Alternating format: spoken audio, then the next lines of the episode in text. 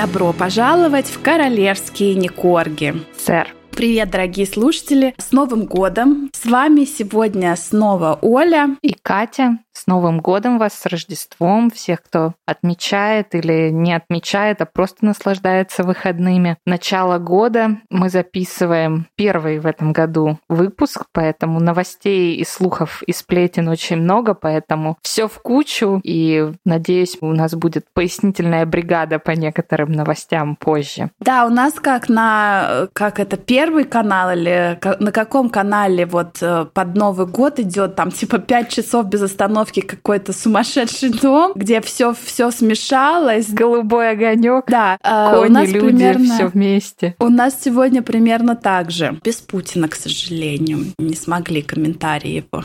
Но у нас есть Андрюша. Да. Принц. Давайте и начнем с принца Андрея. 4 января мы должны были услышать новости по принцу Андрею, потому что такое происходит у Андрюхи. А, господи. 4 января адвокаты принца Андрея предстали перед судом Нью-Йорка, чтобы попытаться добиться прекращения иска а, Вирджинии Джуфре против него по обвинению в сексуальном насилии. Что там к чему, вы можете послушать в наших выпусках «Криминальная Россия» Россия, о, криминальная Британия 1 и 2. Там э, большая, долгая, интересная история, что же происходит с принцем Андреем. Вот, американский судья 4 э, января должен заслушать был аргументы по ходатайству от отклонения гражданского иска против герцога Йоркского. Вирджиния публично предъявила обвинение принцу Эндрю, подала на него в суд за предполагаемое сексуальное насилие, когда она была еще подростком. И оказалось, это выяснилось 3 января, что в 2009 году у меня на заднем плане пьет не корги уже несколько долгих секунд. Ну ладно. Это у нее сушняк после праздников. Все, да, все нормально. Конечно. Оказалось, что в 2009 году произошла такая понебратская сделка между покойным педофилом Джеффри Эпштейном и госпожой Джуфре. И этой молодой госпоже Джуфре тогда еще в 2009 году заплатили 500 тысяч долларов США, что является эквивалентом примерно 370 тысяч фунтов стерлингов, для урегулирования всех ее требований. И что значит всех ее требований и где здесь стоит принц Андрей. Оказывается, что э, документы подробно описывают, что госпожа Джуфре, тогда еще Робертс, в 2009 году подписала вот эти бумаги, чтобы, в общем, навсегда освободить и не предъявлять никаких э, требований и обвинений. Претензий, обвинений. Претензий да. к Эпштейну и, цитата, любому другому физическому или юридическому лицу, которое могло быть включено в качестве потенциального ответа ответчика. Подожди, 500 тысяч? Ну даже в 2009 году это мало. Я помню, мы с тобой читали, когда мы делали первые два выпуска «Криминальная Британия», мы читали, что там вообще а, какие-то ресурсы писали про нее, про эту Вирджинию, что а, там вообще все делалось по согласию, что она там чуть ли не главной тоже сутенершей была и поставляла девочек Эпштейну, и это его подельница. Как да. у нее это имя? Жизелла, Гизелла,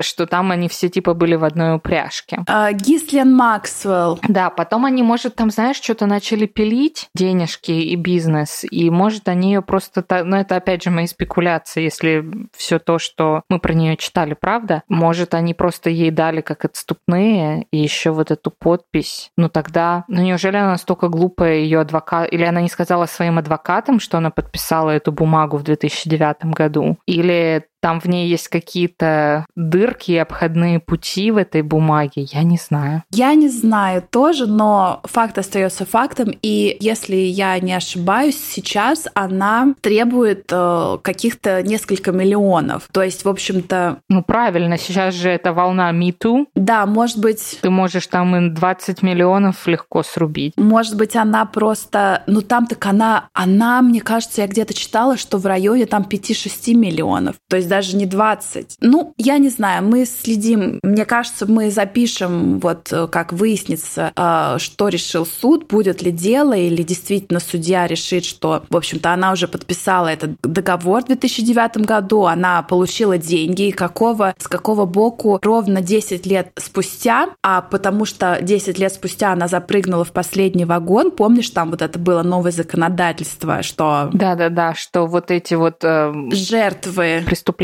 сексуального характера не имеют срока давности, да. Вот, и, друзья, будет новый выпуск, э, давайте сделаем так, и мы обговорим все новости, подробности в новом выпуске «Криминальной Британии». Следите за обзорами. Посмотрим, что будет. Но я хочу еще сказать, что вот эта подруга и сообщница Эпштейна, это Гислен Максвелл, она вот до Нового года, 30 декабря, была признана виновной да. в том, что помогала ему торговать несовершеннолетними девочками и вот была причастна к изнасилованиям и так далее. И ей грозит не менее 40 лет за решеткой. То есть я думаю, конечно, Андрюха все новогодние праздники пропотел, хотя он не может потеть, как говорится. Ну, тут смотри, понимаешь, просто в их времена не было Гарика, который сказал свою легендарную фразу, что если ваша работа не приносит вам удовольствия, то вам просто надо с нее уходить. Но если вам не нравится работать в секс-трафике, ну так надо уходить, зачем вы портите себе свое здоровье? И, кстати, вот к этому его высказыванию. А он это сказал, по-моему, как раз э, в, как, вот вот в своем проекте Better Up на каком-то интервью, да? Да, да, да. Он дал это интервью э, журналу Fast Company, и такая интересная вещь случилась. Он э, Chief Impact Officer, что переводится как... Главный офицер по ударам. Главный манагер по влиянию. Ну, знаешь, если можно придумать более какую-то придуманную подставную должность, то, пожалуйста, напишите в комментариях. Это, знаешь, ну... как пристроить тупого, богатого племянника к себе в компанию. Надо под него придумать какую-то должность, чтобы звучало широко и звонко, но чтобы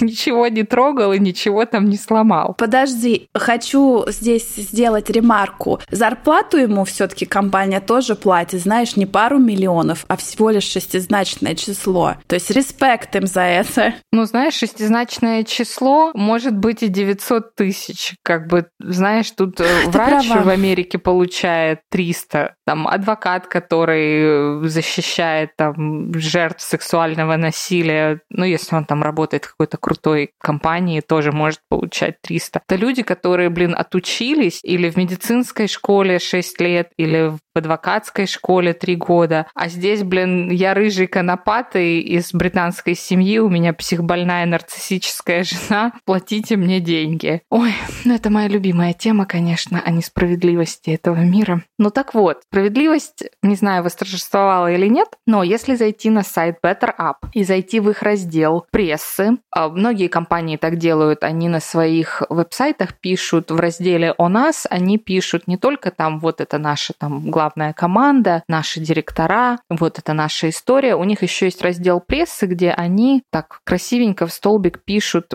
все упоминания о себе в прессе. Там нас признали лучшие компании для ментального здоровья. Или наш, наша компания наняла принца Гарри. Наша компания там пожертвовала 300 миллиардов, э, триллионов денег на спасение там лесов в Амазонии и так далее. И вот если зайти и посмотреть, то там есть упоминание про все. Даже то, что они наняли принца Гарри в октябре. Но там вообще нет ничего про вот это Fast Company интервью. То есть ты считаешь, что они решили как Опра свое интервью, это как бы слить тихо? Я считаю, что мы у рядом них не стояли. Пиар-компания, пиар-менеджеры, которые сказали вот сие высказывание про работу нигде не упоминать и не вешать. Может быть, у них еще и понемножечку открываются глаза на то, кого они наняли менеджер по влиянию.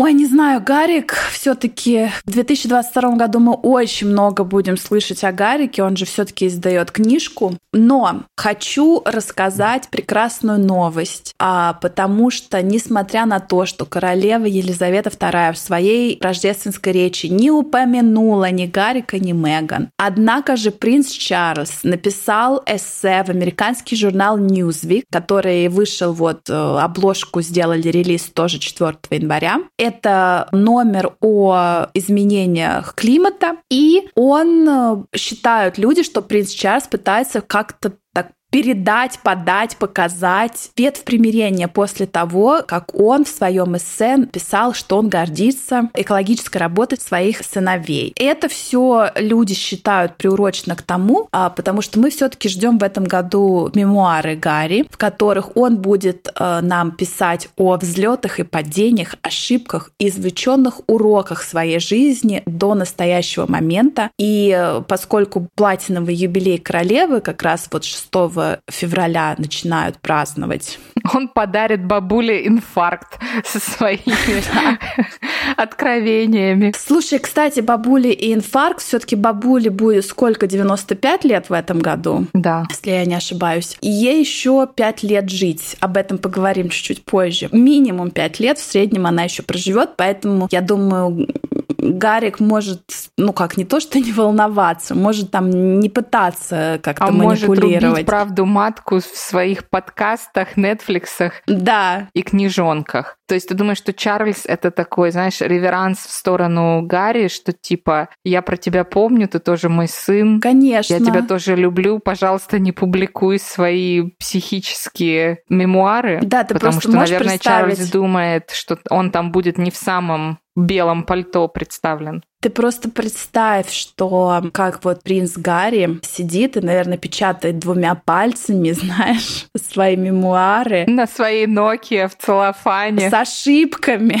Ну, в общем, принц Чарльз пишет. Как отец я горжусь тем, что мои сыновья осознали угрозу изменения климата. Совсем недавно мой старший сын Уильям учредил престижную премию Airshot Prize. Мне нравится, как он охарактеризовал престижную. Ну, окей, чтобы стимулировать изменения и помочь восстановить нашу планету в течение следующих 10 лет путем выявления и инвестирования в технологии, которые могут изменить этот мир к лучшему. А мой младшенький страстно подчеркивал влияние изменения климата, особенно в отношении Африки, и взял на себя обязательство свести к нулю свой карбоновый след в своей благотворительной организации. И вот эти теплые... Ну вообще, все, друзья, мы спасены. Не переживайте. Планета восстановится за какие-то 10 лет, все вернется на круги своя, как было, я не знаю, в мезозойскую эру, чистый воздух, полезные ископаемые, нет озоновых дыр, нет глобального потепления. Ой,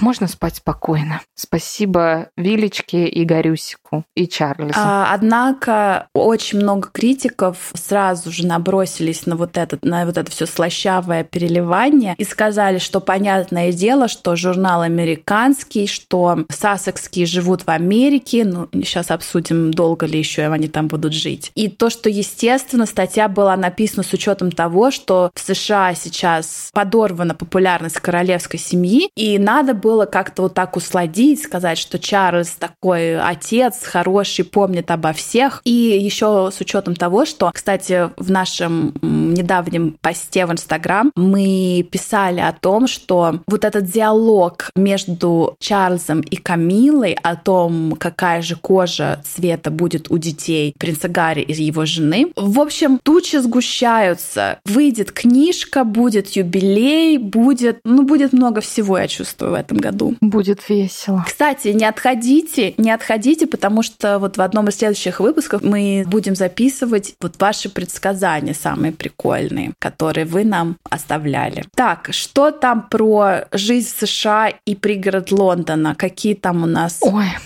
ты знаешь, конечно, жизнь известной голливудской актрисы и известного британского Аладуха, она очень тяжела. Я не представляю, как они живут в Калифорнии, в Малибу, в доме с 16 спальнями. Я не представляю это. Но у меня Но ну, просто сердце подожди. разрывается. Сидя в моей двухкомнатной квартире, я прям, я не представляю, как они живут с 16 туалетами. Они солидарны со мной и сказали, что наше монтеситское владение, наше монтеситское графство, ну, ну оно ок, но мы не на седьмом небе от счастья. А зачем вообще такая жизнь, в которой ты, живя в, я не знаю, в поместье за 15 миллионов долларов, не чувствуешь себя на седьмом небе от счастья? И поэтому они решили продать свое поместье. Поместье. Она же любит говорить, и несколько раз ее ловили. Она всегда говорит, что, ну, типа, it's not okay to be okay, you need to thrive, да, что если тебя что-то не устраивает, ты должна, значит, все равно стремиться, нет предела совершенству. Ну, что, типа, если все у тебя просто хорошо и нормально, то этого недостаточно. Все должно быть просто фейерверки, а, звезды, ленточки, конфетти, клоуны, слоны, цыгане медведи, и все вообще прям должно просто сиять, сверкать и взрываться шампанским. Вот не знаю, сначала им дали, когда они только поженились, им же дали вот этот uh, Farmore Cottage, да, который они под себя переделали, вложили тучу денег и свалили в Канаду. В Канаде вроде бы им как раз и жить. Там сейчас, кстати, живет принцесса Евгения, если кто хочет постолкерить. Можете сходить. Потом они переехали в Канаду, где им бы, ну, кажется, и жить Аладух, и Мегася. В Канаде вы никому там не нужны, будет как раз вам ваша приватность, личная жизнь. Но нет, ей оборвали директ а, Скорсезе и Тарантино и сказали, Мегася, тебе надо в Голливуд, ты что? Они переехали в Калифорнию, купили вот эту домину огромезную, и теперь там живут. И теперь оттуда съезжают. А вот эти вот курочки, которых так Арчи любит, любят. Они их повезут с собой, они их э, забьют на суп или они продадут их вместе с поместьем? Вот это, кстати, интересный вопрос, потому что они же по некоторым слухам переезжают в предместье Лондона. Но это слух, это мы. Это слух. И, естественно, куры они туда не повезут. И то есть опять будет ситуация, как когда Мегаси переезжала в Великобританию, когда она начала встречаться с принцем Гарри и отдала всех своих собак, в общем, с рук кому-то там перед передала их. И будет, наверное, повторение вот этой истории, когда на всех, кого я не могу забрать, в общем, там... В группе на Фейсбуке будет раздавать типа курей. Типа того, кому по 100 курицы. тысяч долларов, потому что это куры самой Мегаси. Ну, короче, ничего не понятно, но здорово. Переезжают они каждый год. Смотри, мне кажется, они продают этот дом либо потому что у Кейт и Уильяма в этом году будет американский тур, ну, во всяком случае, должен быть. И Мегаси, наверное, просто не хочет там, знаешь, стелить им чистое белье, раскладывать им диван в гостиной, знаешь, там переступать через них, чтобы в туалет сходить. Поэтому очень такое правильное решение продать и сказать Вилечке, ну мы тебя и рады принять, но мы сами, понимаешь, тут переезд, тут коробки, тут, тут не до этого. Или финансы, поют романсы? Мне кажется, к сожалению, что может быть и так. Потому что, ты знаешь, я сегодня вспомнила, в конце 2019 года на Spotify вышел первый пилотный выпуск подкаста Меган и Гарри. Он кто очень долго и занудно шел. Я пыталась прослушать, но так и не дослушала до конца. И они там говорили, что мы будем, этот, значит, наш подкаст регулярно, бла-бла-бла. И очень многие люди считали, что вот сейчас на Рождество 2020 года, 19 20 21 нет, 21 первый выпуск был 20, потом все считали, что в конце 21 года будет какой-то еще раз выпуск, и они, ну, заново, и уже там будет какая-то движуха на Spotify. Но даже никакого выпуска мы не услышали. И вообще... Так и Netflix они тоже опрокинули да. со своим шоу. Ну, слушай, Netflix мы, по крайней мере, слышим какие-то слухи там то о каком-то мультике, то о каком каком-то вот они по Нью-Йорку носились с этими камерами. А Spotify, который тоже отвалил им немало миллионов, вообще просто тишина. И мне кажется, что, ну, понимаешь, Понимаешь? Или ты реально психопат, вот ты купил дом, ты взял ипотеку, и ты через год его продаешь. Или тебя что-то заставляет это сделать. Но знаешь, тут может быть еще ситуация того, что... Психическое расстройство может заставлять ну, да. тебя это или, сделать. Или знаешь, то, что там все их соседи э, пораспродали все пропорти, они живут там в каком-то, знаешь, как ghost town, потому что никто не хочет рядом с ними жить. Поэтому они переедут в пригород Лондона? Ну, я не знаю, куда они переедут, но это объяснение я бы приняла. Давай, твои ставки. Помнишь, говорили, что она хочет переехать в Нью-Йорк и делать свою политическую карьеру в Нью-Йорк Кстати говоря, State. да. Кстати говоря. Поэтому я не удивлюсь, если я тут э, выйду из своей обшарпанной квартиры, выбрасывать мусор и гулять со своей Никорги, а попаду в объективы камер, понимаешь, для шоу Netflix. Но знаешь, я думаю, объективы камер, которые снимают Меган Маркл, направлены исключительно на нее, потому что это ее прямой работник, он там, не дай бог, снимет кого-то другого. Поэтому тут ты можешь не волноваться. Ну, слава богу. А то еще надо краситься, выходить из дома. Ну, наряжаться. А что там у нас по нарядам? Кто больше всего у нас в 2021 году? Да, сейчас, сейчас расскажу. Вообще я хочу сказать, что я думаю, что на карьере актерской Меган Маркл можно поставить крест. Друзья, минута молчания. Там и крест, и нолик, и просто черным маркером замазать и вообще забыть. Да, это так. И теперь такие Э, люди, комментаторы там по стилю, по презентации себя, они все говорят, что Меган Маркл сейчас вообще и не член королевской семьи, она не актриса, она теперь подает себя даже не как активист, как она там пыталась в какой-то момент сказать, что я не политик, я активист, а она молодой миллиардер. Да что вы такое говорите? Да, вот, который там филантроп, королева красных ковровых дорожек, но и тут, нет, тут она не профукала. Как ты думаешь, какое платье, ну не то, что считается, а эксперты подсчитали, какое платье было самым дорогим нарядом э, членов БКС в 2021 году? То есть мы помним прекрасный образ Кейт на Джеймсе Бонде в золотом. Вот я думаю, что вот это дорогое платье было золотое, вот это вот на премьере Джеймса что Бонда. Что еще у нас было? Может быть, это какие-то пиджаки вельветовые у принца Уильяма.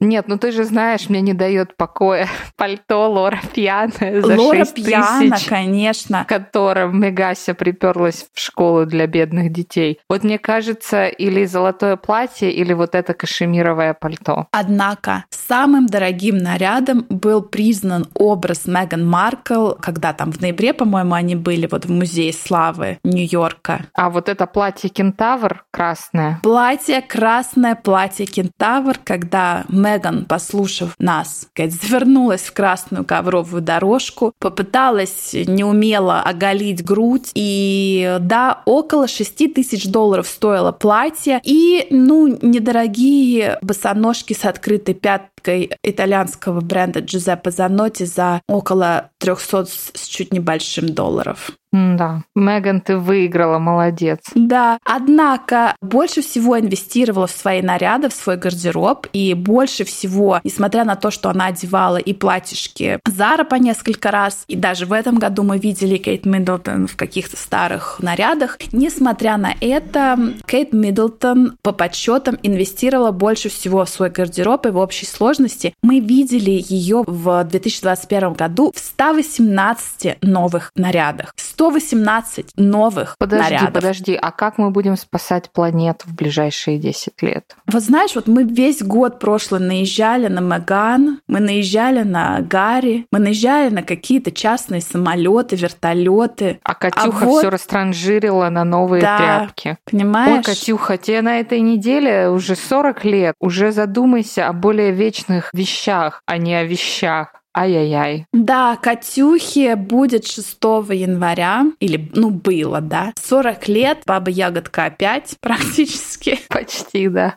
Ну, кстати, что она, что Меган для своих 40, или Меган даже, может, 44, как некоторые говорят, выглядят э, очень даже хорошо. Я не знаю, с чего бы им плохо выглядеть, но выглядят хорошо, молодцы. Ну, я тут хочу тебе сказать, что несмотря на то, что вот этот юбилей 40 лет, вообще будет интересно, что, что там задумает ну, наверное, будут как какой-то там... Праздники какие-то. Праздник. Ну, не знаю, из-за ковида, из-за этого нового штамма. Ну, Да, посмотрим, посмотрим. Мне больше интересно, что сделает Меган в этот день. Или за день до этого. Или за Да. день, или сразу после, или что-то, что не даст ей покоя. Ну и раз уж мы заговорили о днях рождения, друзья, знаете ли вы, что в среднем члены королевской семьи переживают других британцев аж на 26%?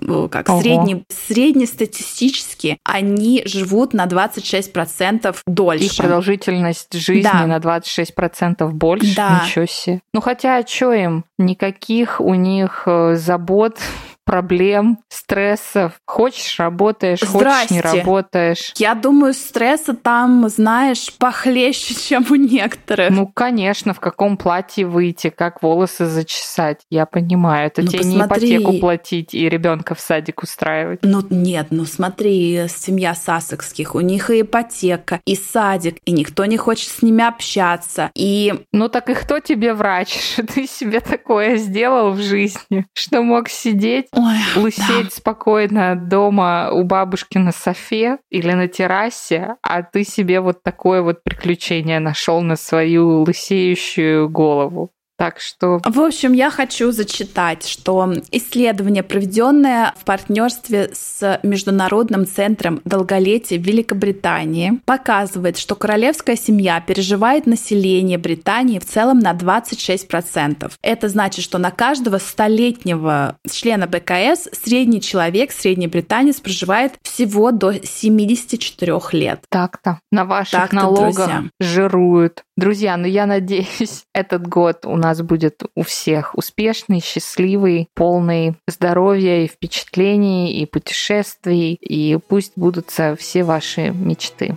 Оставайтесь с нами, впереди много интересного. Друзья, услышимся в следующий раз. Пока! Пока!